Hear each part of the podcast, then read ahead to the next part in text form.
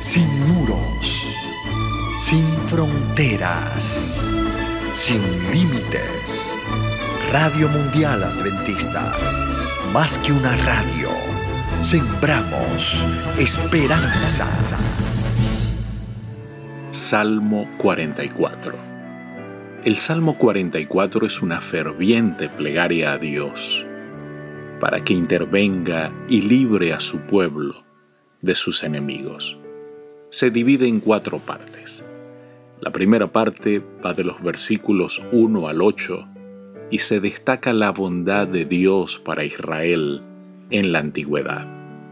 La segunda parte, desde los versos 9 al 16, y describe la triste situación de Israel en ese momento. Versos 17 al 22 es la tercera parte donde se afirma que Israel ha permanecido leal a Dios. Y la última parte, versículos 23 al 26, es un ruego para que Dios libre a Israel. Versos 1 y 2. Oh Dios, con nuestros oídos hemos oído, nuestros padres nos han contado la obra que hiciste en sus días, en los tiempos antiguos Tú con tu mano echaste las naciones y los plantaste a ellos. Afligiste a los pueblos y los arrojaste. En toda esta sección del poema se destaca la idea de que la victoria sobre el enemigo no fue ganada por la fuerza de Israel, sino por la intervención divina. Los plantaste con eso se refiere a los hijos de Israel, los pueblos, es decir, las naciones de Canaán. Los arrojaste, mejor, los liberaste, esto es a los hijos de Israel. El doble paralelismo se aprecia mejor en esta paráfrasis.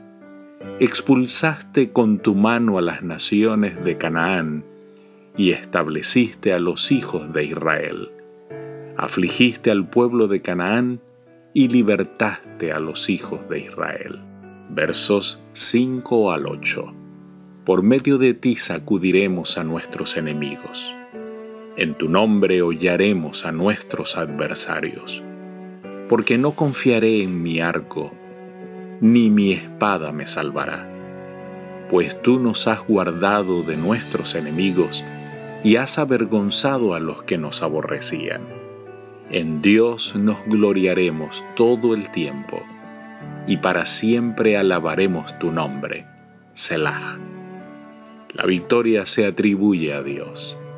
Se destaca el agudo contraste entre las primeras victorias de Israel bajo la poderosa mano de Dios y la triste situación de la nación en ese momento. El salmista usa el lenguaje común de los autores bíblicos, quienes muchas veces atribuyen a Dios todo lo que Él no impide que suceda. El que sufre no siempre puede determinar inmediatamente la causa de sus aflicciones. Mientras busca la respuesta, debiera cuidarse de no atribuir a Dios despropósito alguno. Como dice Job capítulo 1, verso 22. Versos 17 al 19. Todo esto nos ha venido y no nos hemos olvidado de ti y no hemos faltado a tu pacto. No se ha vuelto atrás nuestro corazón, ni se ha apartado de tus caminos nuestros pasos, para que nos quebrantases en el lugar de chacales y nos cubrieses con sombra de muerte. En vista de las repetidas apostasías de Israel, es difícil comprender cómo podría insistir el salmista en que la nación había permanecido fiel. Tal vez quería decir que aunque buen número de individuos, quizá la mayoría, había quebrantado el pacto, la nación como tal no había roto formalmente su compromiso con Dios. También es posible que por la intensidad de su tristeza emplee una hipérbole muy común por lo demás en el Oriente. El salmista afirma que se había saqueado a la nación hebrea y ésta se había transformado en morada de animales salvajes. Versos 25 y 26. Porque nuestra alma está agobiada hasta el polvo y nuestro cuerpo está postrado hasta la tierra. Levántate para ayudarnos y redímenos por causa de tu misericordia. A pesar de estar casi desesperado por la situación ignominiosa de su nación, el salmista se aferra, se aferra a su creencia en el amor de Dios.